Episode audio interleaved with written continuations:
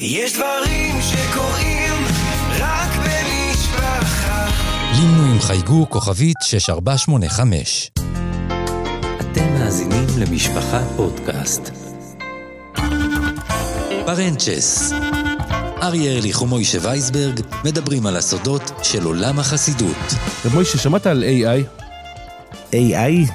מה זה ה... בינה מלאכותית. כן, שמעתי שאדמו"רי ארצות הברית יצאו אה, בחרב ובחנית נגד העניין הזה. כאלה שהם אה, רואים את זה עוד לפני מה שקורה בארץ. אני מאמין שבארץ גם יצאו נגד זה. כן, אה, מסתום, בדרך לא- כלל. שם- שם בארצות הברית... מזהים את הטכנולוגיה. מזהים את. הטכנולוגיה וסכנותיה הרבה יותר מוקדם מכפי שזה קורה כאן. ואת כל זה אני אומר לך, משום שלפני מספר ימים קיבלתי תמונה שבהסתכלות ראשונה חשבתי שייצרו אותה ב-AI. כאילו ממש תמונה ממחוזות הדמיון. תמונה שמתעדת רגע שהוא, בוא נאמר, לא מן השגרתיים, והאירוע היה, היה מאוד מרגש, אירוע מטלטל. ואני ליתר ביטחון בדקתי עם המשב"קים, דבר ראשון התקשרתי עם המשב"קים של אותו אדמו"ר שמצולם באותה תמונה שבשנייה הראשונה חשבתי שהיא AI, לוודא שאכן התמונה הזאת היא אמיתית, ואכן התברר מעל לכל ספק, זו תמונה אמיתית. ובתמונה רואים רבי אציל רוח, צועד בלוויה צבאית. נסיך בשושלת בית רוז'ין, אדמו"ר לאלפי חסידים, חבר מועצת גדולי התורה, שמאות רבות של אה, בתי אב סמוכים על שולחנו ושרים למרותו, פוסע מעדנות בשלווה אריסטוקרטית ששותקת וזועקת בו זמנית מאחורי ארון עטוף בדגל המדינה. לצידו תת-אלוף בצה"ל, מאחורה משתרך גבאי, מסביב עומדים נגדים וטוראים ומדי חאקי ונשקים ארוכים, ויש אפילו מטח כבוד בסוף, כמו שמקובל בטקס צבאי. הכי רחוק יש להניח מהאווירה בקלויזר החסידי בתחילת רחוב מלכי ישראל בירושלים. והרבה מבויאן עומד שם עם דמדומי ערב של יום שלישי אה, לפני שבוע, נכון לזמן, לזמן שבו אנחנו מקליטים את הפודקאסט, ומשתתף כאחד מן המניין בלווייתו של החייל, הלוחם, הגיבור, האמיץ, דוד שוורץ, השם ייקום דמו, שנפל בקרב ברצועת עזה. אפילו הגבאים, ביניהם רב מרדכי דוד שנייד ושאר הגבאים של האדמו"ר מביאן, מתרחקים באקט של כבוד. הם מבינים שזה לא המקום לגינונים. זה המקום רק להליכה פשוטה של כל הסוגים בעם ישראל, אחרי ארונו של אחד מגיבורי ישראל. והרבי מתעטף בשתיקתו הזועקת, ונושא מבט כאוב, מזדהה ואצילי אל בני המשפחה, שעומדים שם בבית העלמין בגוש עציון, בכאב ובגבורה. והעיניים החודרות והשקטות של האדמו"ר מביאן שידרו משאלה אחת, להיות שייך לכלל ישראל. בכל צרתם לא צר. ההלוויה הזאת, אה, לאחר מכן התברר שהחייל דוד שוורץ, אתה פרסמת את זה, נהג להשתתף לעיתים קרובות מאוד בטישים בחצר הקודש בויאן. כן, זה נכון? כבר מתחיל מאב- מאביו, עורך דין אה, יאיר שוורץ, אה, תושבי גוש עציון. הבשורה קשה מאוד, אתה יודע, בתוך כל הבוקר הנורא הזה, הנופלים, ש...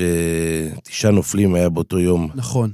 באירוע של אה, פיצוץ אה, כן, חומר נפץ במשאית. אתה יודע, וכשמגיעה הידיעה, אז ישר, אתה יודע, אנחנו מחפשים את ההקשר החרדי. אתה יודע, סך הכל... אה, למרות שאפשר גם לטעות על זה, מוישי. לא, אני אומר, לא מחפשים לחפש את ההקשר, אבל... אבל כשהוא קיים מציינים אותו. בדיוק. אתה להגיד, שאתה יודע, שאתה מגיע, ואז פתאום אתה מקבל את התמונות של אותו קדוש, אותו דוד שוורץ, השם ייקום דמו, שאני פעם ראשונה כמובן נחשפתי לדמותו. ואתה רואה באמת פנים אה, טהורות, ויחד עם זה אתה מקבל אה, תמונות שלו שהוא משתתף קבוע בטישים, בחצר חסידות בויאן, וגם עכשיו בחנוכה, ביום שהוא קיבל חופש, הוא ניצל את זה ליום שבו מדליק האדמו"ר מבויאן את אה, נרות החנוכה, יום אחד בשבוע, וגם הוא הגיע למעמד הדלקת נר חנוכה אצל האדמו"ר. הוא תמיד לא פספס אפילו הדלקה אחת במירון, אה, לא טיש בשמחת בית השואבה, או מאורע כזה או אחר בחצר חסידות בויאן. ואני אקח אותך גם, הוא היה באמת קשור גם אה, לגאון רבי דניאל חיים אלתר, ראש ישיבת אה, פני מנחם. הוא היה משתתף קבוע בשיעור שלו ביום רביעי. כן, שגם הוא השתתף בהלוויה. גם הוא השתתף בלוויה, וזה לא רק חריג שהאדמו"ר מבויאן השתתף. תשמע, אתה רואה באמת דמות שהיה משטויקק, אתה יודע, אני קראתי לו, או. אדם שרצה להשתוקק והיה כמה לכל ווד, גם אביו סיפר לרב דניאל אלתר בקבועה, אמר לו, את האחרון שדוד אמר לו בשם הרב שהוא שמע בשיעור.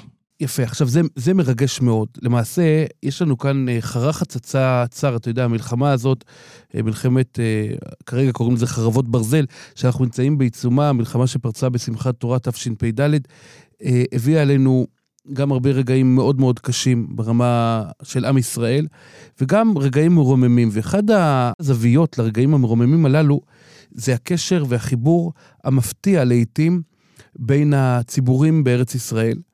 ואתה אה, נתקלת, אני נתקלתי, ו- וכולנו ראינו את זה בחודשים האחרונים, אה, לוויות של חיילי צה"ל גיבורים, שהם היו קשורים לעולם החסידות.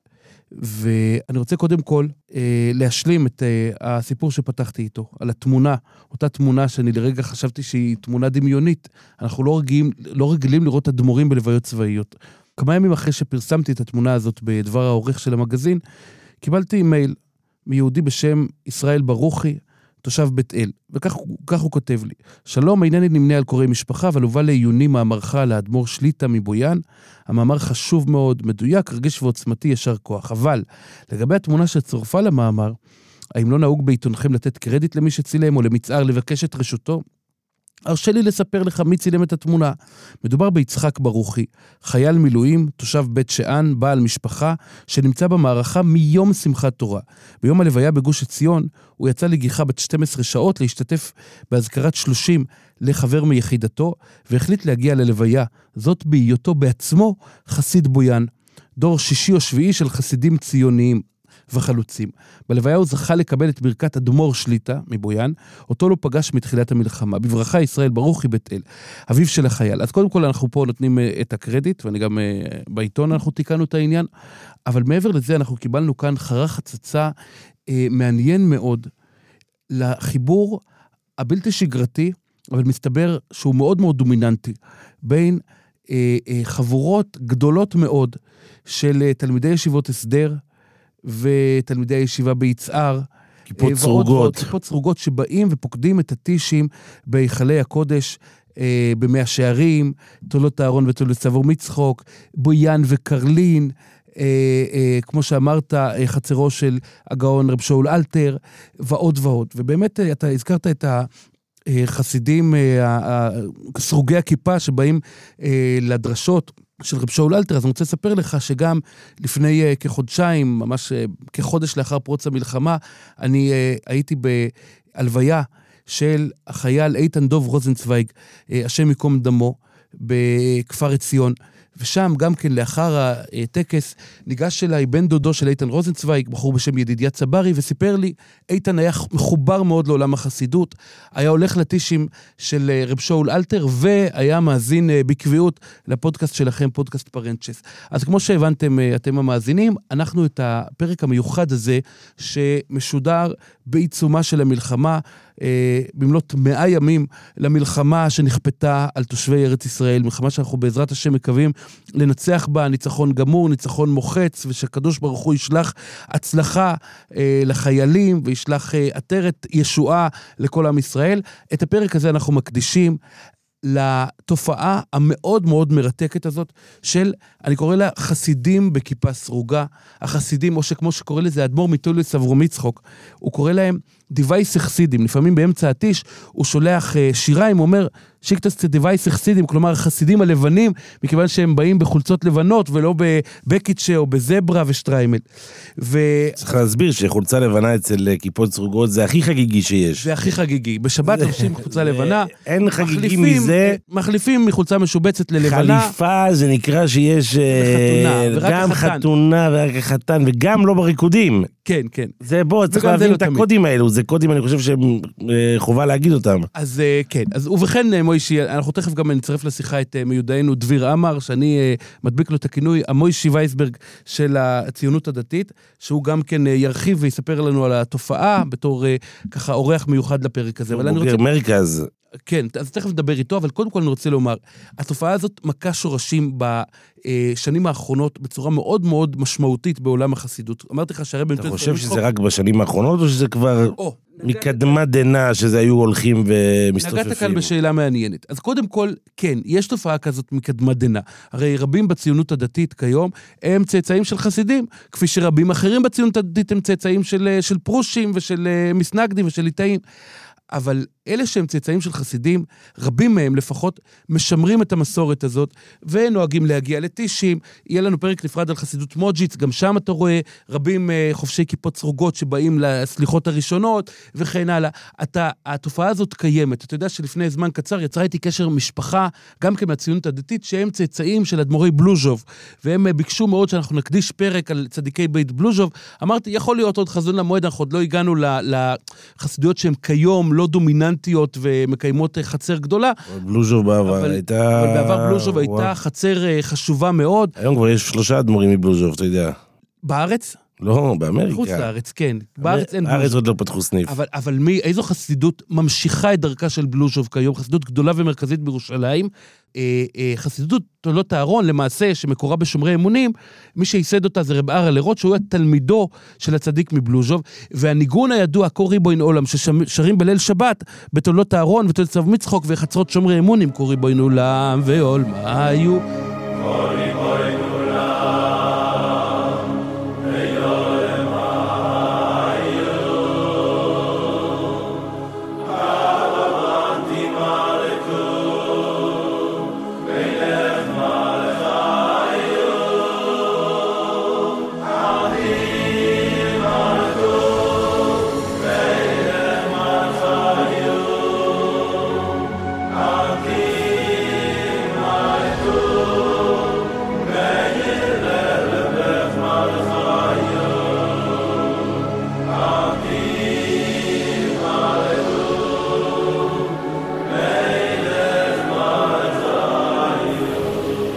את זה רב ארה לרוט, מייסד החצר בירושלים, שומרי אמונים, הוא הביא מרבו, הוא הביא את זה מבית בלוז'וב.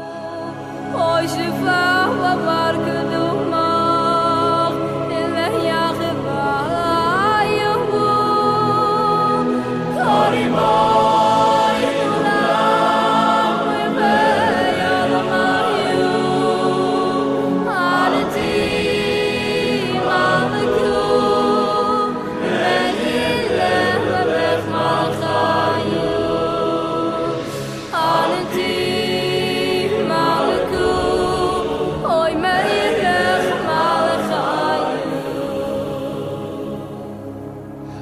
אופן, אז גם זה קיים. אה, צדיקי אה, בית אה, בלוז'וב, שאת דרכה, את מורשתם נוצרים משפחות בציונות הדתית. זאת אומרת, התופעה הזאת מאוד מאוד קיימת בעבר, בעיקר בצורה של מורשת משפחתית, שנוצרים אותה בקרב משפחות שהן צאצאיות של חסידים ושל אדמו"רים. אבל כיום אני מדבר איתך על חבר'ה שהם חלקם לא צאצאי חסידים, חלקם בני עדות המזרח, והם צועדים כל שבת ממרכז הרב למאה שערים, כדי להשתתף בטישים של תולדות אהרון ותולדות סבור מצחוק ובלז. אתה רואה אותם מישיבת אה, רמת גן, שהיא גם כן ישיבה עם אוריינטציה חסידית מובהקת בראשותו של אה, הרב שפירא, הרב יהושע שפירא, שגם היא, אה, תלמידיה, אנחנו רואים אותם בטישים בוויז'ניץ. במוזיץ', בסדיגורה. בחסידויות בני ברק. בבני ברק, כן. זאת אומרת, אה, זה. הולך- זה הולך וצובר תאוצה גדולה מאוד בשנים האחרונות. אגב, הזכרתי את מרכז הרב, זה, זה די מפתיע, כי מרכז הרב נוסדה במקור כישיבה ציונית, אבל ברוח ליטאית. הרב קוק היה ליטאי, הרב צבי יהודה לא היה אה, אה, אה, מאוהדי, בוא נאמר, מהמחוברים מאוד לעולם החסידי. וכיום אתה רואה יותר ויותר תלמידי ישיבות מהציונות הדתית שבאים אל הטישים הללו. אז בתולדות אהרון מסדרים עבורם מקומות לינה. בוויז'ניץ הם זוכים לקירוב מהרבה. גם בבלז רואים אה, חבר'ה מהציונות הדתית שבאים, כל אחד לפי שורש אה, נשמתו. ועכשיו אני רוצה לספר לך סיפור מעניין על תקופת הקורונה. יש קבוצה שכל פעם שאני מגיע למאה שערים, אני מגיע לשבת אצל ההורים, אני כמובן לא מוותר על הטישים, תולדות אהרון ותולדות סבור מצחוק. זה מסורת אה, חשובה מאוד. אני עוד הייתי בטיש הראשון של שני האדמו"רים, בטבת תשנ"ז. לפני 27 שנה. שבועיים, שבועיים לאחר אה, פטירתו של הרבה הדברי אמון הם מתולדות אהרון, שתי החסידויות, אה, אה, החסידות האחת התפצלה לשתיים, אחת תולדס אברום יצחוק בראשות הבן הבכור, אה, הרב הצדיק רב שמואל ינקב כהן, הרב מתולדס אברום יצחוק לאורך ימים ושנים טובות, והחצר השנייה המשיכה את השם תולדות אהרון, וכל ירושלים סערה וגעשה אז, ורצינו לדעת איזו חסידות גדולה יותר, איפה יש יותר חסידים וכולי, ואני כילד, הייתי אז ילד נער כת, הלכתי לשני הטישים, ואני זוכר את שני הטישים, ומאז כמעט אה, בכל שבת שאני נמצא בירושלים, אני הולך לטישים האלה, וכבר התרגלתי בשנים האחרונות לתופעה שאותה פחות הכרתי מילדותי, של אותם וייסה בוכרים, כפי שמכנה אותם הרבי מתודס אברהם יצחוק, אנשי הציונות הדתית, תלמידי מרכז הרב, ועוד ישיבות אה, של הציונות הדתית שבאים אל, אל הטישים. ובתקופת הקורונה, אותה קבוצה מישיבת מרכז הרב לא, לא יכולה הייתה, מטבע הדברים, להגיע לטיש של בתולדות אברהם יצחוק, למרות שבשקט אפשר לומר שבתולדות אברהם יצחוק אה, היו טישים כרגיל אה, לאורך כל התקופה, אני לא אבל- מאמין מה שאתה אומר. אבל בכל אופן, מה עם השיימים אנחנו וכל זה? בריה, מה קורה לך? אבל בכל אופן, היה אה, טישים כפי ההנחיות, תגיד, אל תגיד שהיה... כפי- כן, זה משפט שאתה טבעת באותה תקופה, כפי ההנחיות. בכל אופן, זה כמו אניס צ'אבס גירט, כפי ההנחיות הכל... בדיוק, כפי ההנחיות, היה טישים. אז קבוצת הבחורים, אה, אותה אה, בחורים, התקשרה ביום שישי אחד אל הרבי מתולדס אברהם יצחוק. ואחד הגבאים העביר את השיחה, ומבעד לאפרכסת, לספיקר, בקע הקול של הרבה שמבעיר להם את הלב בכל ליל שבת, אבל עכשיו כבר כמה שבתות שהמעמד נפסק, הם לא יכולים להגיע, והלב שלהם לא מפסיק להשתוקק. הימים הם ראשית ימי הקורונה. הטיש השבועי של הרבי מתולדס אברהם יצחוק לא מתקיים במתכונת הרגילה, בוא נאמר בשל הנסיבות, ובקרב אותם מספר בחורי ישיבות חובשי כיפות סרוגות, שנוהגים להגיע מדי שבוע אל הטיש, בער רצון עז להגיע להתוועד עם הרבה, למרות המגבלות שהוטלו על הציבור. מספר אחד התלמידים, סיפר את זה לנו, לעיתון משפחה, חבר שלי השיג טלפון של הבן של האדמו"ר, ואז ביקשנו לדבר עם הרבי. התקשרנו וביקשנו לדבר עם הרבי. רצינו לומר לרבי שאנחנו מאוד מתגעגעים לטיש, לניגונים, לאווירה החסידית החמימה ולדברי התורה, למרות שאנחנו לרוב לא מבינים אותם כי הם נאמרים ביידיש, אבל הקול של הרבי מעורר אותנו אל תשובה. ורצינו להעביר לרבי מסר שהרבי חסר לנו מאוד, וכי אנחנו נמצאים בישיבה ללא יכולת לצאת החוצה בשל המגפה. ולהפתעתם, הרבי לקח את הטלפון והחל לשוחח עם הבחורים. הרבי אמר לנו, כך מעיד אותו בחור, גם אני מחכה כבר לראות אתכם בטיש, ובעזרת השם התקופה הזאת תיגמר ואנחנו נתראה שוב. ואז אמר להם הרבי בתוילס עבור מצחוק, אתם רוצים להיות איתי בטיש? קחו בליל שבת את אחד החדרים בישיבה. שימו מפה על גבי השולחן. על גבי המפה שימו קצת קיגל, קוגל, פירות ושתייה. ואתם זוכרים את השירים שאנחנו שרים בטיש? תעשו שם טיש קטן משלכם. תשאירו את הניגונים, וגם אתם לא מגיעים, אתם תהיו בטיש, מהמקום שבו אתם נמצאים.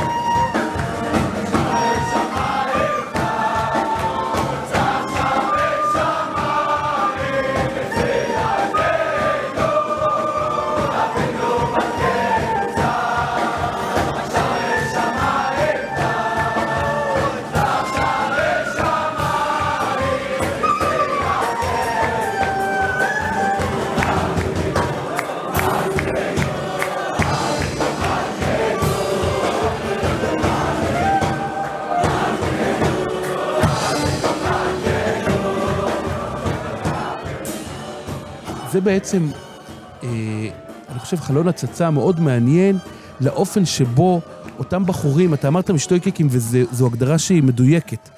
יש שם השתוקקות, ואני רוצה לומר לך הגדרה מאוד אה, עדינה.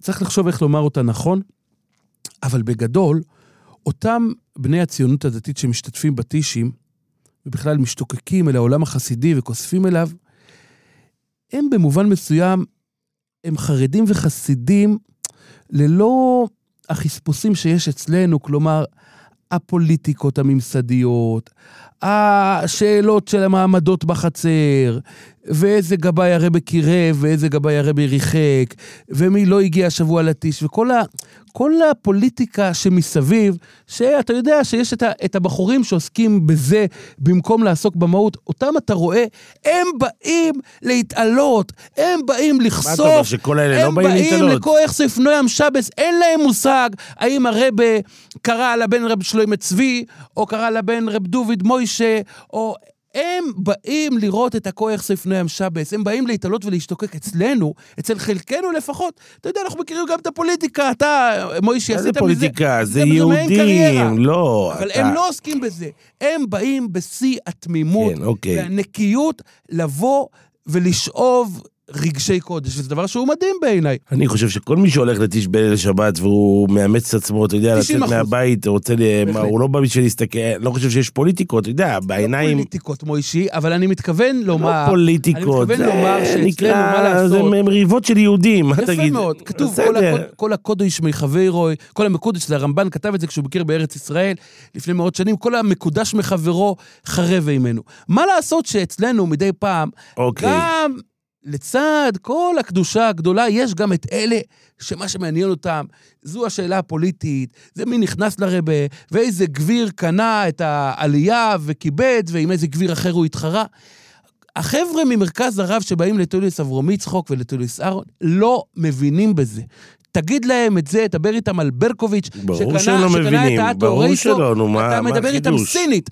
וזה דבר שהוא יפה, זאת אומרת, יש להם את ה... את ה את השלמות החרדית כפי שהיא הייתה אמורה להיות, וזה משהו שאני רוצה להעריך דווקא אצל אלה, ודווקא, אתה יודע, בפרק שמשודר בתקופה כזאת, שכולנו מלאי הערכה והכרת הטוב עצומה, אנחנו רוצים לומר, הדבר הזה הוא ראוי בהחלט אה, להערכה. עכשיו, אנחנו לא דיברנו על עוד שם שעלה אה, אה, לכותרות, לצערנו, מנסיבות אה, מצערות של אה, נפילה כחלל גיבור במלח, במלחמה של עם ישראל בארצו בתקופה הזאת, וזה אה, יונתן לובר, אה, השם ייקום דמו. הוא אה, היה תלמיד ולאחר מכן מדריך בישיבת רועי ישראל ביצהר. שהיא ישיבה חסידית לכל דבר, הרב דודקביץ', שאגב, גם כן יצא לי לשמוע ממנו. היישוב שאין לו גדר. כן, וזה יישוב, אבל זה יישוב שאין לו גדר פיזית, אבל יש לו גדרות מבוססים מאוד של חסידות, של יראת שמיים, ושם, אגב, זה, זה חצר לכל דבר, הישיבה שם. יש שם טישים בט"ו בשבט, ומעמדי הדלקת נרות חנוכה, והשירה החסידית הסוחפת שם, אנחנו נשמיע גם כמה קטעים תכף. שראה את חמואל של ויז'ניץ בלוויה, איך שהרב דודקביץ' שר, נכון. בהלוויה של יהונתן אה, לובר, השם ייקום דמו, בהר הרצל. עמד, בהר הרצל עמד הרב אה, דודקביץ', ראש הישיבה, שליטה, והתחיל לשיר חמויל על מעשיך, את החמויל הוויז'ניצאי, עין לא נותרה יבשה. אין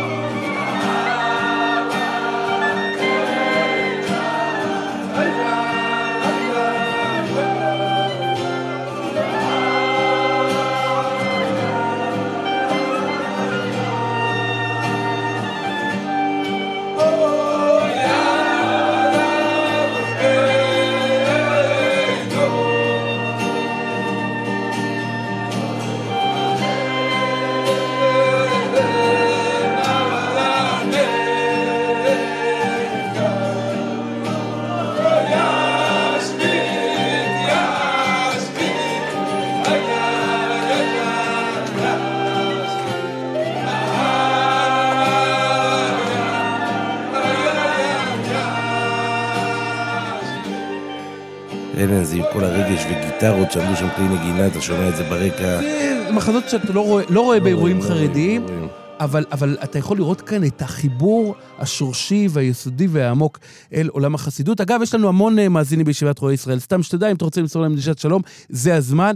הם המון אה, מגיבים לנו, וזה בין היתר לכבודם, הפרק הזה. אני רוצה לומר לך עוד משהו. בכל אירוע אה, אה, קדוש, כמו הדלקת נרות חנוכה של ט"ו בשבט ופורים וכן הלאה, מקליטים בישיבת רועי ישראל ניגון חסידי סוחף. אחד הניגונים שהכי הכי אה, אה, תפסו את נשמתי, זה הניגון אוי מני חוימו, זה ניגון שמושר בחסידות סלונים, בהושענא רבה, בטיש הקדוש של הושענא רבה, והרב דודקביץ', שיש לו גם קשר לחסידות סלונים, ביצע את השיר, את הניגון הזה, אוי מני חוימו בורו כחמו, שיר מדהים, אני חושב שהשמענו את זה בפרק על חסידות סלונים. ברור, גם שרת אה, את זה. כן, אז עכשיו אני, אני אתן את רשות השירה לרב דודקביץ' ותלמידיו. בוא נשמע את זה. אני אומר לך, לאחר שאתה שומע את זה, אתה מבין את עוצמת בוא, הקשר והחיבור הרוחני. העמוק אל העולם החסידי, אל תורתו ועולם הנגינה שלו.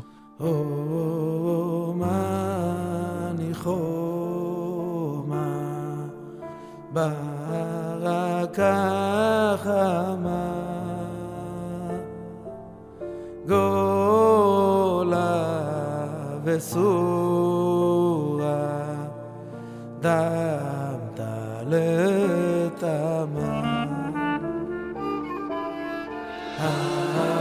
הרוגה עליך נחשבת כצאן תבחר זרויה במכיסיה vous.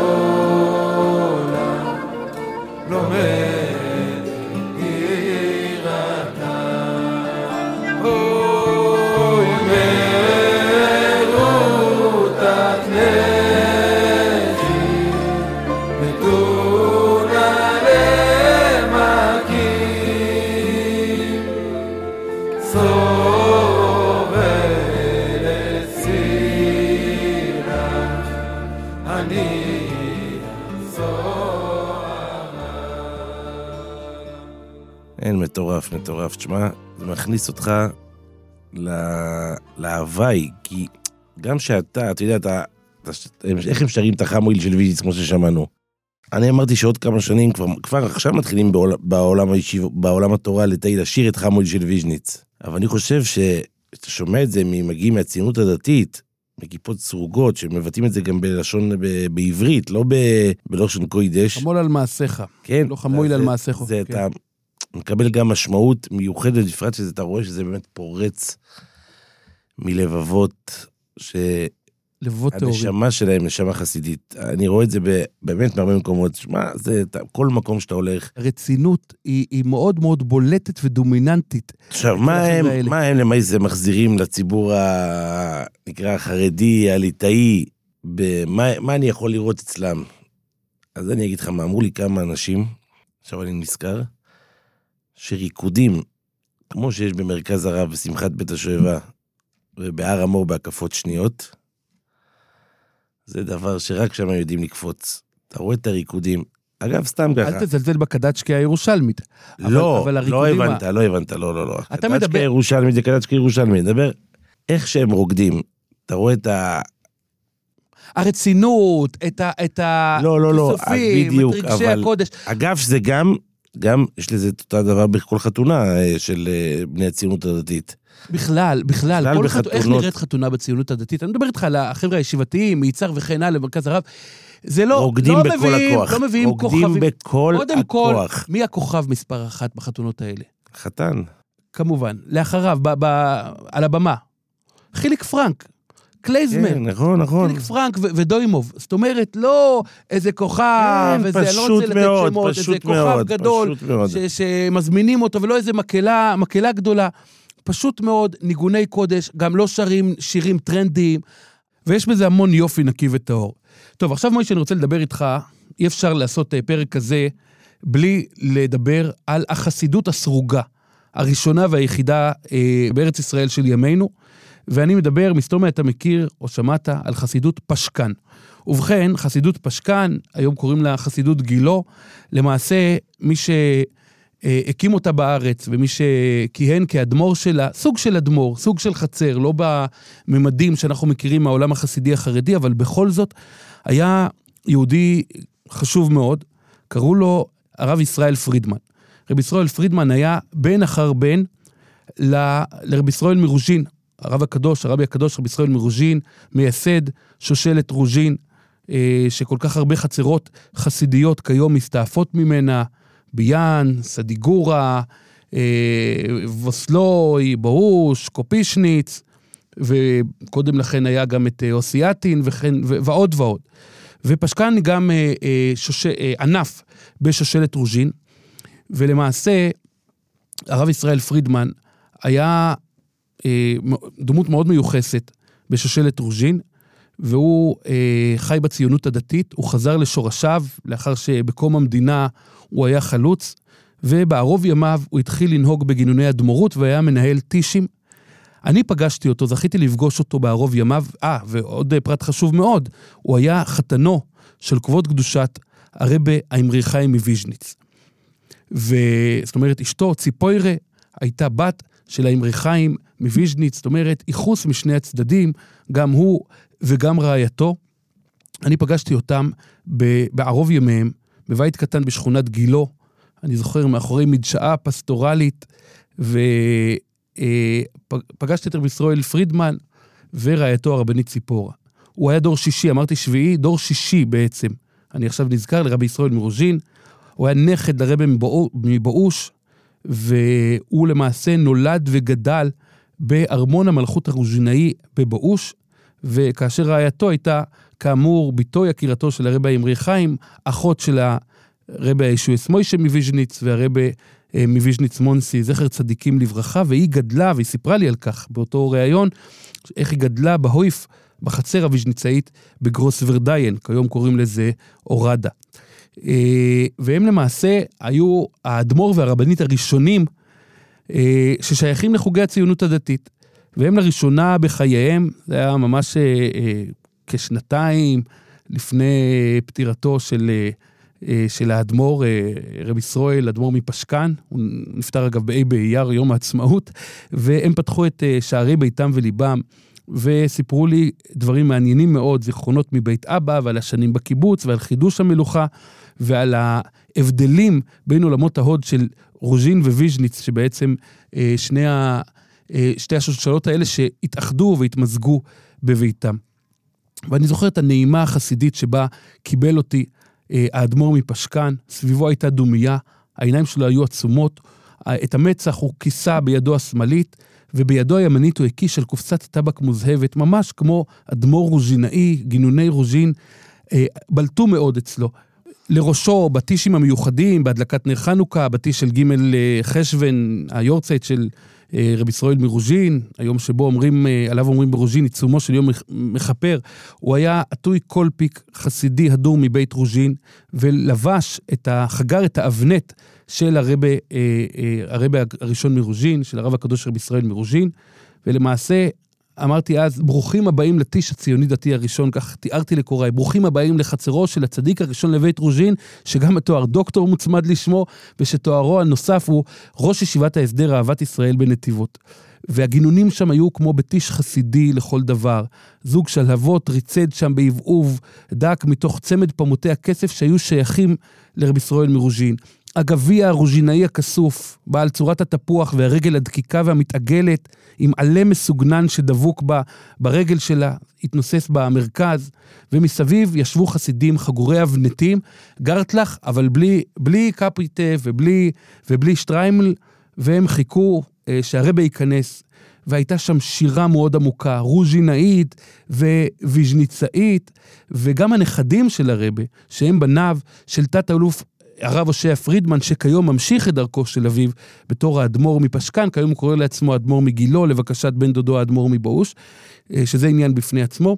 אז הוא ובניו אה, לובשים בזמנים המיוחדים האלה את הקולפיק. הם קוראים לזה, אגב, סויבל היטל, על שם פרוות הסויבל, אה, חיית הצובל, שממנה עושים את ה... מייצרים את, ה, את השטריימל, שטריימל חום, שעשוי אה, מפרווה, שמשמש את אדמו"רי השושלת וצאצאיהם ביומא דפגרא. וזה היה אה, מדהים מאוד, אני זוכר שפגשתי אז את הרב הושע פרידמן עם אה, גרטל שהיה חגור על המדים הצבאיים שלו, הוא היה אה, אה, ראש אה, ענף המילואים בצה"ל או משהו כזה, והבנים שלו גם כן חבשו קולפיקים אה, תואמים. וברגעים הראשונים שנקלעתי למחזה הזה, הרגשתי שאני אה, נמצא באיזשהו אה, מחזה תעתועים בעל קשר קש, קלוש מאוד למציאות, אבל לא. ואז התחילו, אה, התחיל הטיש. ותת-אלוף הרב הושע פרידמן, שהוא כיום אה, ממשיך דרכו של אביו, התחיל לנגן את קוס חוס אובויס לבית רוז'ין, הקהל הצטרף והשירה התגברה, ואז האדמו"ר, אבא שלו, נתן שמיס, כן? אצלנו קוראים לזה שמיס, כלומר אה, דרשה בעברית אה, צברית, שזה משהו שהוא מאוד, אה, מאוד אה, נדיר. וזה בעצם היה, זו הייתה החוויה שלי בטיש אצל האדמו"ר רבי ישראל שולם יוסף פרידמן, בן שלום, זה גם היה, זה שמו היה המעוברת, כשהוא אמר אה, את התוירה שלו, אזכורים על ארץ ישראל, עם ישראל, גאולת ישראל, זה היה בתקופת מלחמת צוק איתן, והוא דיבר על המלחמה באותו שמיס. והוא אמר אז, עם ישראל קרוב לגאולתו, הוא אמר את זה בעברית צחה, במבטא ענוג ומיוחד, צריך רק להתחזק בשמירת המצוות ובחסידות, להתקרב אל הקדוש ברוך הוא, שלא נהיה חס ושלום כמו בתקופת החשמונאים, שבה לא הובילו הניצחונות לעבר גאולה שלמה. את כל זה הוא אמר בקול עמוק, בחיתוך דיבור ברור. ושבועיים אחרי אותו טיש נקשתי על ביתם, ורעייתו, הבת הצעירה של הרבה האמרי חיים מוויז'ניץ, ניגשה אל הדלת ופתחה לי, אה, פתחה את הדלת ושאלה אותי ככה ביידיש רומנית, שורשית, אה, מה אני רוצה. והתברר אז, ראיתי על, הש... על הבית, על אה, דלת הבית, שלט, ברוכים הבאים לסבתא. שאלתי אותה, רבצן, פינוויזן תצחיגי קימן, מאיפה חזרת? אז היא סיפרה לי שהרג... שממש לפני אה, יום היא חזרה מביקור מיוחד אצל אחיה.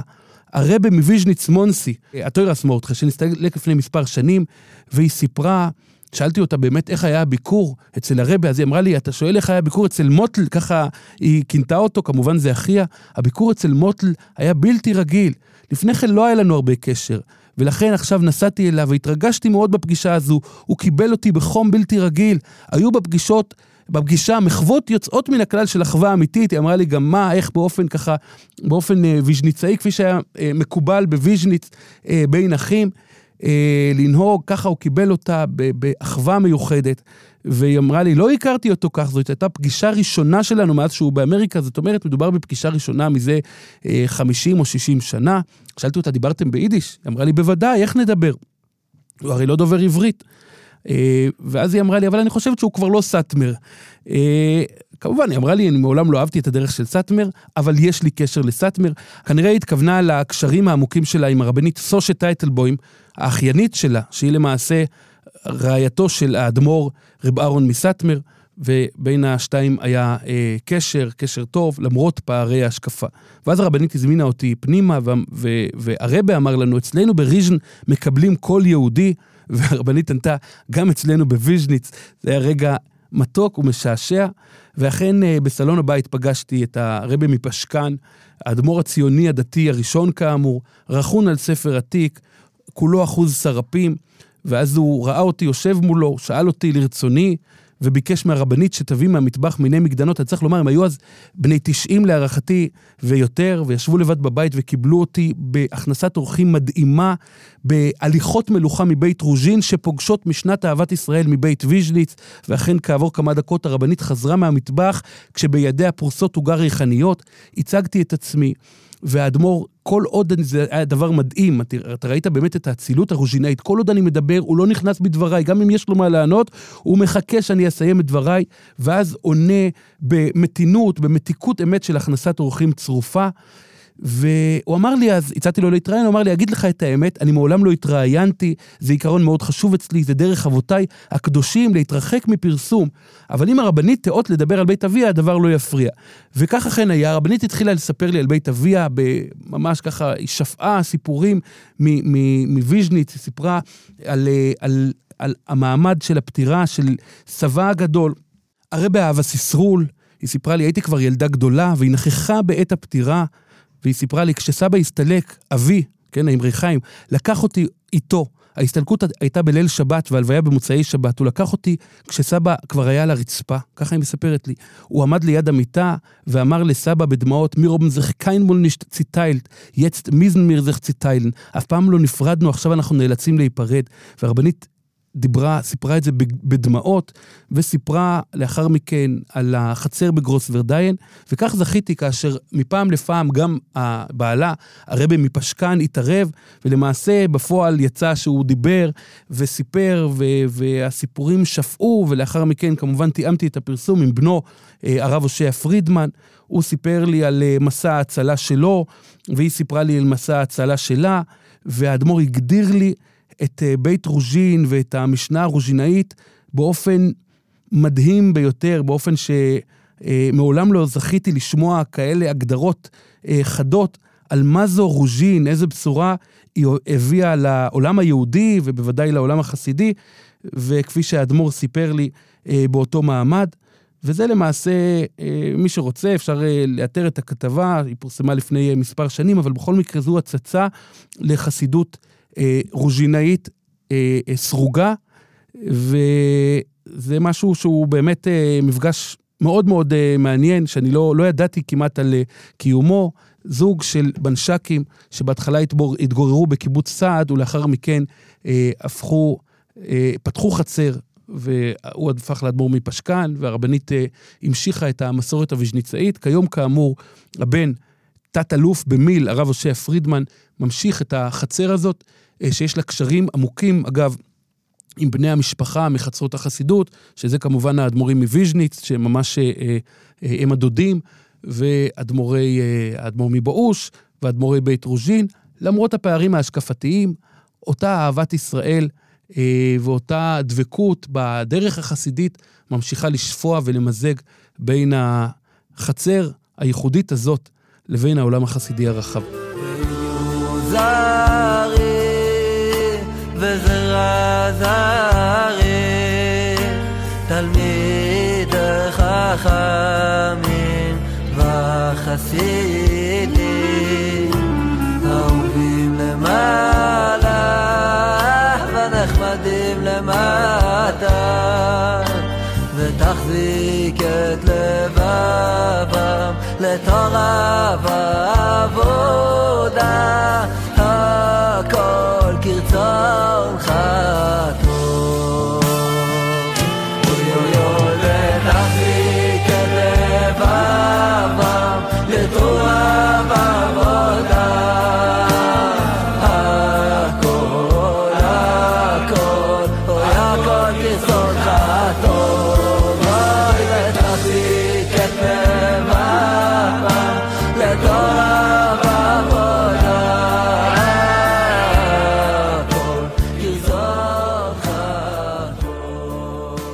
עכשיו, מוישי, לפני שאנחנו נפנה לשיחה, לשיחה המרתקת אה, עם דביר עמר, אני רוצה אה, לומר לך ששכחנו לציין משהו חשוב.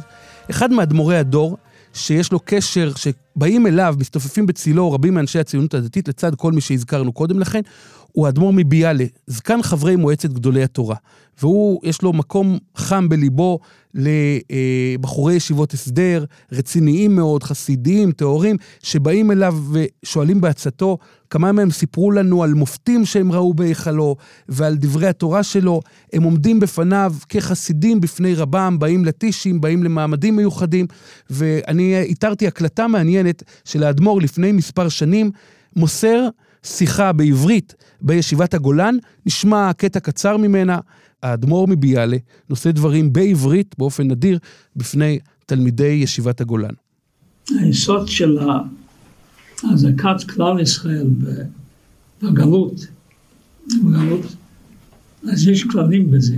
היסוד של הגאולה זה בזכות, כתוב בתנא דבליהו, זה היה בזכות שגמרו חסדים אחד עם השני, כמו אחים. וגם העניין להחזיק, להחזיק שורש, להחזיק כוח בגלות, אז גם כן זה היה מאותו בחינה. אני חושב שזה הזמן אה, הנכון והמתאים לצרף את עמיתנו דביר אמר, שהוא אה, אה, כתב החצרות, בוא, לומר, בוא נאמר, של הציונות הדתית, הוא מתמצא בניואנסים ובחצרות, וכמוך מוישי יודע... מי שלא ראה סיקור שדביר אמר ביום ירושלים למשל, לא מבין סיקור מהו מחצרות אה, הקודש של אה, חיילי הציונות הדתית. ומי כמוך להבין בסיקורים כאלה? אז איתנו באמת אה, דביר אמר, אה, מה אני אגיד לך? כתב החצרות של הציונות הדתית, ו... באמת, איך להגדיר אותך? דביר אמר מ- מאיפה? מבשבע, ממעצמת התקשורת משפחה, מ... אני קוראים לי, רוב האנשים קוראים לי הווייסברג של הציונות הדתית, אז איך אומרים, הכינוי יוטבע ומשתדלים לעמוד ביעדים, אמנם להיות כמו הרבי הגדול אי אפשר, אבל אה, משתדלים. אני אומר, אני מקטני, אני. מקטני תלמידיך, תדע לך. אגב, מי הטביע את הכינוי הזה? אריה ארליך, אריה ארליך חתום על הכינוי הזה, וכינוי שהוטבע, מאות אנשים קוראים לי ככה. טוב, היום יום יבוא, ואתה יודע, והתלמיד יעלה על רבו, ואז יגידו על מוישי, אתה הדביר עמר של ה... ברור, ברור, אני כבר מרגיש את זה כעת, ואני אגיד לך למה אני מרגיש את זה כעת, כי אני חייב לש... לשאול אותך באמת על תמונה שלדעתי היא לא קיבלה מספיק, אה, היא קיבלה עדים רציניים, אבל היא צריכה להיות יותר מעודדת על התמונה שצילמת, אה, פרסמת לפני אה, עשרה ימים. בשל מחסור בעובדים בישיבת הר עציון, באחד הימים נכנס המנכ"ל יוני אולצר לשטוף כלים. ראש הישיבה, הרב יעקב מידן, ראה זאת והצטרף אליו לשטיפה. ויש תמונה של... ראש יש הישיבה תמונה, זה, בש... אני אומר לך, זה הפסגה, אני אומר לך באמת, היה- בלי היה שום בוא ציניות. היה לך קינה סויפרים אמיתית. קינה סויפרי אמיתית, ואני אומר לך באמת, כי זה מסמל כל כך הרבה דברים. תחשוב, הרב יעקב מידן, הוא מי הוא משתווה בציבור הליטאי? בוא נגיד, אה, רב דוד כהן. רב ברוך וייסבקר, מבסמת, סתם, אני אומר דוגמה, לא, לא... נכנס למטבח, שוטף כלים, זה דבר... עכשיו גם הכל, הדבר הזה, כאילו הפשטות שאתה נותן את זה, המנכ"ל, שאתה כאילו כבר לא היה כמובן, כולם במילואים וכולי, ויש מחסור בעובדים, וכמובן לא עלינו... מי זה ב- המנכ"ל? בוא נקביל אותו למישהו. יוני יולצר. לא, מי, מי זה המנכ"ל אצלנו? בוא נקביל אותו ל... אצלנו מנכ"ל, קודם כל אין, אין מנכ"ל, יש מנהל רוחני. מה זה מנכ"ל? לא. יש מנ... לא, מנכ"ל זה מנכ"ל גשמי, הוא לא גשמי, מנכ"ל גשמי. בתפקידי רבנות. הבנתי. אוקיי, לא, אבל בוא נגיד מסתכל- שהמנכ"ל של ישיבת חברון שוטף כלים יחד עם רב דוד כהן. זה פחות או יותר, וכמובן עם, עם סינר ו... ברור, הכל, סינר כחול אה, קבוע לראש ישיבה, וסינר אה, ניילון לזה, זה תמונה אגדית. ואני חושב, אני באמת, אני אומר לך, אם אני, אני חייב לא צוחק, דביר, אני אומר לך, אני לדעתי זה אחד הציוצים שהיו פה, ב... אנשים לא שמים לב, ברוב המלחמה כל כך הרבה דברים יש, ולא עלינו מתעדכנים, והותר אבל לפרסום. זה, זה אסקפיזם, מה שנקרא, בריחה. אבל... רב ארי, תחזור למה שהתכנסנו באמת. אבל זה גם, זה חלק אבל- מה... אבל זה- מהנושא. זה חלק מהשיח, ואני רוצה, באמת לומר לך, דביר, וגם למוישי, שכשראיתי את התמונה הזאת, אה, אה, איך, שני גויים בבטני, זאת אומרת, היו, היו בי שתי תנועות מנוגדות. מצד אחד, הערצה אינסופית, באמת, אתה רואה את הפשטות, ראש ישיבה, תלמיד חכם, העמיד אלפי תלמידים, והוא לא, לא עושה חשבונות, ומפשיל שרוולים, שם על עצמו סינר ושוטף כלים. מצד שני, אני אמרתי לעצמי, איפה התלמידים? איפה, איפה כבוד, כובד התרם? במילואים. בסדר, אבל אה, אי אפשר, לא היו שם כמה תלמידים שיכולים לעשות את זה במקומו, אלה שכן נשארו בישיבה. זה קצת צרם לי, כי בסופו של דבר, למעמד של ראש הישיבה בעולם התורה, יש, יש סיבה למה מכבדים אותו, יש סיבה למה שרים לו יומים, יש סיבה למה הוא לובש אפרק והמבורג, זאת אומרת, זה אני מסכים חלק עם אריה, ואפילו מהכבוד רבו. בתוך הציונות, אפילו בתוך הציונות הדתית התעוררו השאלות ש... שאריה העלה, כי זה שאלות אמיתיות. ואני אגיד יותר מזה, ברגע שישראל היום פרסמו כתבה בעקבות הציוץ שלי, אמרתי, אוקיי, זה גם הגיע ללב המיינסטרים הציוני-דתי. זאת אומרת, זה נגע בנקודות, ובאמת, בדרך הטבע גם התלמידים הרגישו שלא בנוח בזה אחרי הפרסום, אמרו, מה, וכאילו זה הוציא אותם, איפה אתם הייתם? מה, הלכת לישון צהריים בזמן שהראשי וזה, זה, זה באמת העלה כן, וחידד אבל מצד. שני, באמת הבחורים בישיבה, זה לא אמור לעשות, הם לא אמורים אמורים לשבת וללמוד בזמן הזה, אתה מבין? זה גם מצד אחד אתה יכול להגיד. אבל דביר, עכשיו נתת אמירה מאוד בוא- חרדית, זה, זה כבר לא... בסדר, דביר לא אנחנו- הבין אותך. דביר, אנחנו התכנסנו כדי... אה, אנחנו במסגרת פרק מיוחד בפודקאסט פרנצ'ס, שמוכר לך מן הסתם. ונכון? בהחלט, יפה, בהחלט. ואני רוצה לומר לך ש... ואני רוצה לומר לך שאתה עושה היסטוריה, כי אתה האורח הראשון בתולדות פודקאסט פרנצ'ס. אנחנו כבר הקלטנו 25 פרקים, תמיד זה מוישי ואני, ו- וכאן אמרנו, אנחנו עוסקים בציונות הדתית, אנחנו לא מתיימרים להכיר עד הסוף. כשאנחנו מדבר, עושים פודקאסט על תולדות אהרון, תולדות אברמיצחוק, קרלין, פינס קרלין, מוג'יץ, זה, זה התחום שלי והתחום של מוישי, פה אנחנו צריכים את העזרה שלך. אני רוצה, אני רוצה לפתוח, ספר לי על החתונה למשל. הייתה חתונה בתולדות אברמיצחוק, של אה, תלמיד ישיבת מרכז הרב, שהגיע עם המשפחה שלו, הציונות דתית, והכלה, ועשו את החתונה בחצר, שזה משהו שאפילו חסידי תולדות החופה. את החופה. זה משהו שאפילו חסידי תולדות אברהם יצחוק לא עושים. אין שם חופות. יפה. מה- אה, מה יפה. הסיפור? זה התחיל מ... אני אגיד לך מה, הכל זה התערותא דלתתא. אין פה שום התוויה מהישיבות או מהר"מים וכולי. זאת אומרת, יונתן ליבר מגיע מישיבה מאוד תורנית בציונות הדתית, ומחליט בשיעור א' לבחור בישיבת מרכז הרב. אל, אלא מאי, יש לו נטיות חסידיות גדולות מאוד, והישיבה כידוע היא מאוד למדנית ויחסית מאוד ליטאית בתפיסה. בסדר, יש את השילוב של הרב קוק, שזה קצת קבולה ו- ו- ופנימיות, אבל בסוף הישיבה, ו- הישיבה, עם, אמרתי את זה קודם למוישי, אני רוצה שתגיד לי אם אני צודק. מרכז הרב הוקמה כישיבה עם אוריינטציה ליטאית מובהקת, אפילו מתנגדת. לגמרי, הרב קוק אמר בוויכוח של תורה לשמה, אנחנו אומרים לשם תורה, כמו הגר"א, אנחנו, הסטנדר בבית מדרש, זאת אומרת, הבמה היא במרכז הבית מדרש, כמו שהגר"א אמר. ישיבת מרכז הרב הולכת כמו הגר"א ולא כמו החסידות בהגדרה. וגם הרב צבי יהודה לא היה אה, שוחר, שוחר של חצרות חסידות, נכון? לגמרי, יותר מזה, הוא אמר, נכון שלרב קוק היה קשר מאוד עמוק, גם משפחתי לחב"ד, ובגלל זה חב"ד אה, קיבלה מקום אה, מאוד של כבוד, כאילו, אצל הרב צבי יהודה, ויש סיפורים גם על ליקוטי מוהר"ן שהיו ב, בס, ב, בס, בספרים שראו על השולחן של, ה, של הרב, זאת אומרת, זה מצד שני, הגישה והדרך חיים, אה, איך הרב צבי יהודה אמר, מרכז הרב היא המשך וולוז'ין, זה התפיסה הציונות דתית. ממילא שיונתן ליבר הולך לחצרות חסידות, אז הוא כובש את המלכה בבית. הוא מכניס את החסידות אל תוך מרכז הרב. בדיוק, הוא לא רק מכניס בעצמו, הוא מגיע עם עוד תלמידים, הוא מגיע באופן קבוע, הרבה כבר כל פעם הם באים להתברך, ואפילו הרבה תובע משפט שזכה לכותרת של הכתבה שעשינו אז, אה, דיוויסה בוכרים, דיווייסה בוכרים, כן. כן. הבחורים הלבנים. אתה- בדיוק, זאת אומרת שממש יש להם מקום של כבוד ברמה ש... ברמה שחלק, אה, נכון, בקצה ראינו... יש אה, להם הוראת קבע לחסידויות, זה סתם מעניין, זו שאלה שחייבים לשאול אותה.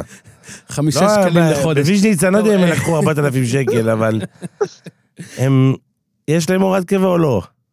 אני לא חושב. לא, לא, אתה אומר, אני- בקושי למרכז הרב. צריך להגיד ביושר, בוא, הציונות הדתית, המושגים- צריך להגיד את אחרים. המושגים, בדיוק. המושגים הם אחרים. אני אמרתי, להגדיר את זה. אמרתי למוישי קודם שהציונים הדתיים, אנשי הציונות הדתית שבאים לטישים, הם משקפים את הבבואה של החסיד בלי כל החספוסים מסביב שהתפתחו אצלנו. אבל בזה נדון בנפרד. בכל אופן, בואו נחזור לחופה הנדירה בחצר תולדוי סבור מצחוק. ו- ולמעשה, הוא אותו בחור מאוד מאוד התקרב לזה, כל פעם היה מקבל ברכה, ופתאום התייעצות וכולי וכולי, ומגיע הזמן שהוא מתחתן, כמובן עם בת ציונות דתית, והוא מחליט ש- שהחופה עצמה תתקיים בחצר אה, תולדות אה, אברהם יצחק. ובעצם האדמו"ר נהנה לזה, הוא מאוד בקשר אישי, יש את הבן של האדמו"ר, הוא מבית שמש כמדומני. רב דובי צבי, רב דובי צבי, נכון? רב דובי כן, צבי. כן, כן, בצבי כהן, חתן האדמו"ר מקרצ'נב סיגט. יפה. כן. תרשום את זה. אה, והוא- דביר, חתן הוא האדמו"ר בקשרים- מקרצ'נב סיגט. כן. כן. הוא בקשרים אישיים מאוד מאוד גבוהים עם יונתן ליבר, ובעצם ביחד עם הקשרים שליבר עצמו רקם עם החסידות, אה, המהלך הזה יוצא לפועל, אה, הרב יעקב שפירא עורך את החופה והקידושין, זאת אומרת בסוף הוא הראש ישיבה שלו, אגב זה גם הפתיחות של מרכז הרב, זאת אומרת שראש הישיבה מגיע לחצר ועורך את החופה ואין שום דרמה מיוחדת, בוא, נאמר שאם אם חסיד תולדס אברהם יצחוק היה מחליט שהוא עושה את החופה שלו בחצר ישיבת מרכז הרב, לא לא נראה לי שראש ישיבת תולדס אברהם יצחוק היה מגיע לסדר קידושין. זאת אומרת, כאן אתה רואה באמת את ההכלה והקבלה מצד ראש ישיבת מרכז הרב, שזה משהו שהוא ראוי לציון בהחלט. אה, בהחלט, ו... וזהו, והשאר היסטוריה, זאת אומרת, חלק גדול מהתלמידים, מיד שהרבה מגיע, כמובן אה, באים לנשק לו את היד ולהתברך, וה... והשמחה מיוחדת, וחלק גדול מהם, חלק גדול מהחסידים, במיוחד אה, הבנים של הרב, ואנשים בחצר, כבר מכירים אותם. הרי הרבה פעמים הם באים בחגים, כמו שפירטנו באריכות בכתבה במשפחה, הם באים ל... יש חסידויות שיותר, חסידויות שפחות, אבל בסוף הם, הם פרצוף מוכר, זה לא פעם ראשונה שרואים אותם. ויותר מזה, זאת אומרת, אין להם, ל, ל, לציבור הזה, שרובו מוחלט מהציבור התורני הארדקור, אין לו הרבה פעמים דברים נלווים שיכולים ליצור התנגדויות, הייתי קורא לזה. זאת אומרת, איזה לבוש אה, משונה, איזה, איזה אתה יודע, אה, שיח לא, לא במקום, או משהו כזה, ולכן זה, זה זורם. זה לא רק זורם, יש- זורמת, יש המון הערכה. יש המון הערכה בחצרות, זה אני יכול לספר לך מהצד השני של המשוואה. אז באמת, כאשר פרסמנו את הכתבה, גם אני שוחחתי עם אה, אה, בכירים בחצרות, וכולם אמרו לי, מקבלים את התופעה הזאת בהערכה גדולה. בסופו של דבר, הנקודת חיבור הזאת... אהבת של ישראל, עבודת השם- אהבת ישראל. לא רק עבוד- זה אהבת ישראל, אהבת ישראל, זה גם- גם משהו אחר, אין גם פה. כאילו שבסופו של דבר נפגשים סביב עבודת השם, כי אי אפשר לשכוח שיש גם אה, הבדלי ניואנסים, זה לא רק ניואנסים, זה הבדלי השקפה מאוד תהומיים. אני אגיד לך מה, מה, מה, מה, נקרא לזה התנסות של החסידים מעל, המז... מעל אותם, נגיד מזרוחניקים, אפשר להגיד גם את המילה הזאת. זה לא, לא מתבייש, מזרוחניקים כן, לא אוהבים יודע, שאומרים מזרוחניקים, כן. ה- ה- אני לא יודע, בז'רגון. בז'רגון אפשר להגיד את זה, נכון? אני אני חושב שזה נתפס אפשר, כמילה... אבל אתה יודע, לא, לא בישיבות מזרוחניק של המזרוחניקים, זה כמו שאומרים חברונר. אתה לא אומר מרכזר, אתה מבין? מרכזניק, אתה מבין? מרכזניק אומרים, מרכזניק, כן. כן. אז אני אומר, ההתנסות היחידה שיש לחסיד מול אה, בין הציונות הדתית בטיש, שהוא יודע יידיש והוא לא. זה הדבר היחיד. זאת אומרת, את הניגונים הוא יודע, את תורת החסידות הוא יודע.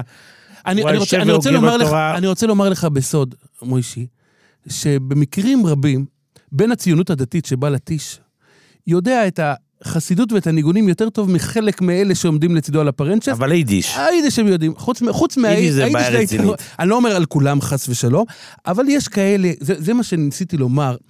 החיצוניות תופסת אצלנו בציבור, החס... בציבור החרדי, כן? החיצוניות גם תופסת מקום לעיתים. לא תמיד ולא אצל כולם, אבל יש המון מקום לחיצוניות.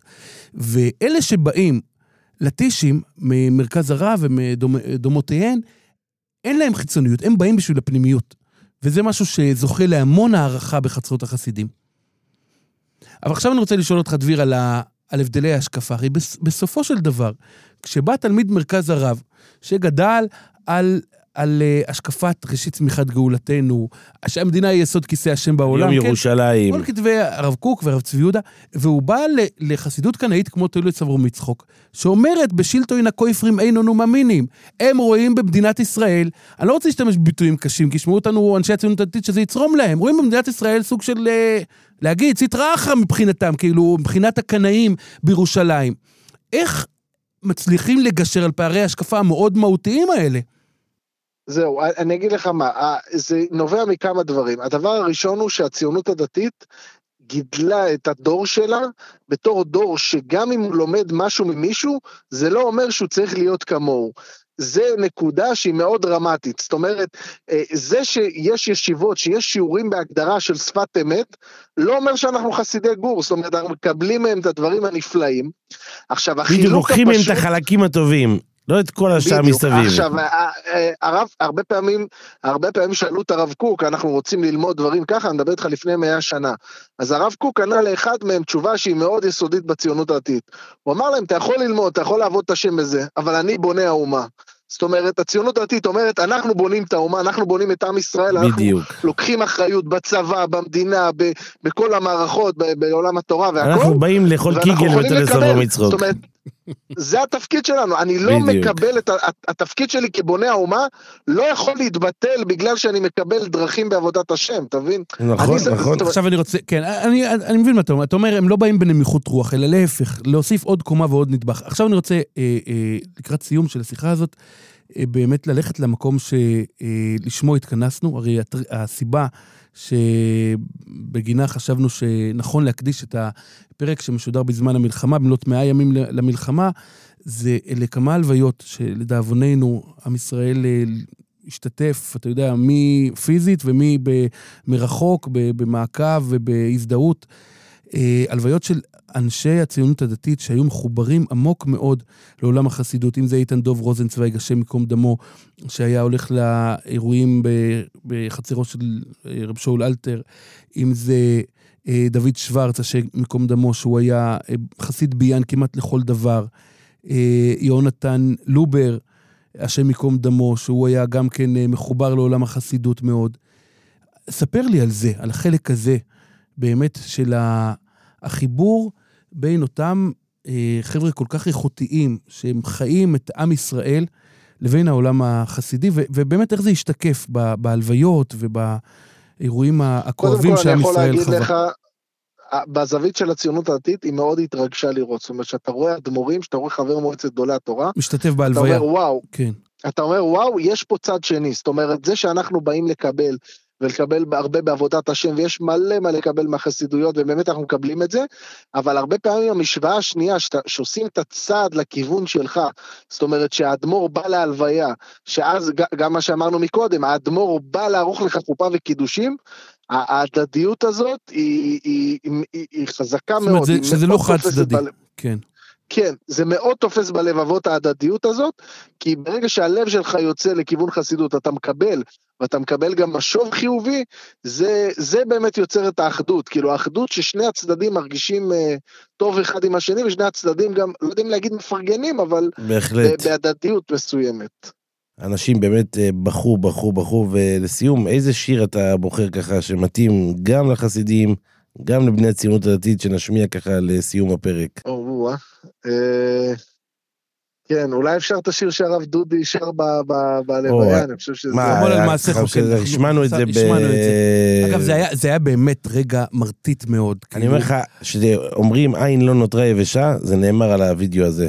כן, אז אה, בסדר, אנחנו נשמיע, אנחנו נשמיע איזשהו שיר. אני, אה, אפשר להרגיש גם את אה, אר- ארבע בבות, זאת אומרת, הרבה פעמים בציונות הדתית שרוצים להגיע לא רק בחתונה, אלא ברגעים מיוחדים לאיזה משהו שאתה יודע, כמו גם שאומרים יש את השיר בחב"ד, שליוו אותו לחופה, את ניגון הבעל שם טוב. אפשר גם את זה בשמחה, ו- ו- ובעצם בהרגשה הרבה פעמים בציונות הדתית שארבע בבות זה כאילו, זה לא רק בחתונה אלא בזמנים מיוחדים, ובסוף כן, בזמנים בחב"ד זה מיוחדים. שאתה מוסר נפש וקדש השם, וואו. זה יכול להיות מאוד מתאים השיר הזה. וואו, דביר, תשמע, מה, מה נאמר, המלחמה הזאת הביאה עלינו הרבה רגעים קשים, אבל גם רגעים מרוממים, וזה אחד הרגעים המרוממים, וזה שאנחנו משוחחים באמת על, ה, על החיבור הזה בין יראי השם. בדיוק, שגם אנחנו יש לנו חיבור פה לתאי חסידי ובין הציונות הדתית. או, לא אמרת מזרוחניק. זה חשוב. לא, מזרחניק זה כינוי ש... זה לא, זה לא חס ושלום בזלזול, זה, זה, זה עוד, עוד פלג במגזר. בכל אופן, בכל אופן, אני חושב שהחיבור הזה, הלוואי שהחיבור הזה בין כל חלקי עם ישראל יימשך, ונזכור שכולנו מחויבים לעובדו שכם אחד, וכל הנחלים הולכים אל הים. רבי דביר אמר, יישר כוח גדול, שימחת, שישעת וגם ריגשת, וגם החכמת. וגם, בעיקר, בעיקר החכמת. תודה תודה רבה. רבה ובשמחות. אמן, אמן, אמן. בשורות טובות. יישר כוח. טוב, מוישי, אז אנחנו אה, מתכנסים אה, לסיום הפרק הזה. היה פרק אה, יוצא דופן, חריג, גם כי היה בו אורח מרואיין, וגם כי הוא עסק לא בחצר, אלא בתופעה שהיא חלק אינטגרלי מעולם החסידות כיום. אז אה, זהו, לצלילי הדלת בובס, אני חייב לומר לך שארבע בובס זה ניגון חב"די, ניגון של האדמו"ר הזקן בעל התניא, שגם בחב"ד, בחב"ד לא שרים אותו בכל זמן, רק בזמנים מאוד מאוד מיוחדים, כמובן בחופה, אה, בראש השנה, בזמנים מיוחדים מאוד. אז אנחנו ככה, לזכרם של קדושי, כל קדושי אה, המלחמה, מלחמת תשפ"ד בארץ הקודש, מכל המגזרים והאוכלוסיות, כל הרוגי המלכות, כל הקדושים אשר בארץ המה, אשר מסרו את נפשם למען אה, עם ישראל. אנחנו מקדישים את ההתעוררות ואת רגש הלב שמתעורר בשעת הניגון הזה אה, לזכרם ולעילוי נשמתם, ומי ייתן שנזכה בעזרת השם שיקוים הפסוק בפרשת בחוקו יישא ונתתי שלום בארץ ושכבתם ואין מחריד ו- והשבעתי חיה רעה מן הארץ, איזה חיה רעה הם האויבים שלנו, וחרב לא תעבור בארצכם, בגאולו אמיתיס והשלימו במהרה. שכוייך מוישה. אמן, אמן, תודה רבה. בשורות טובות.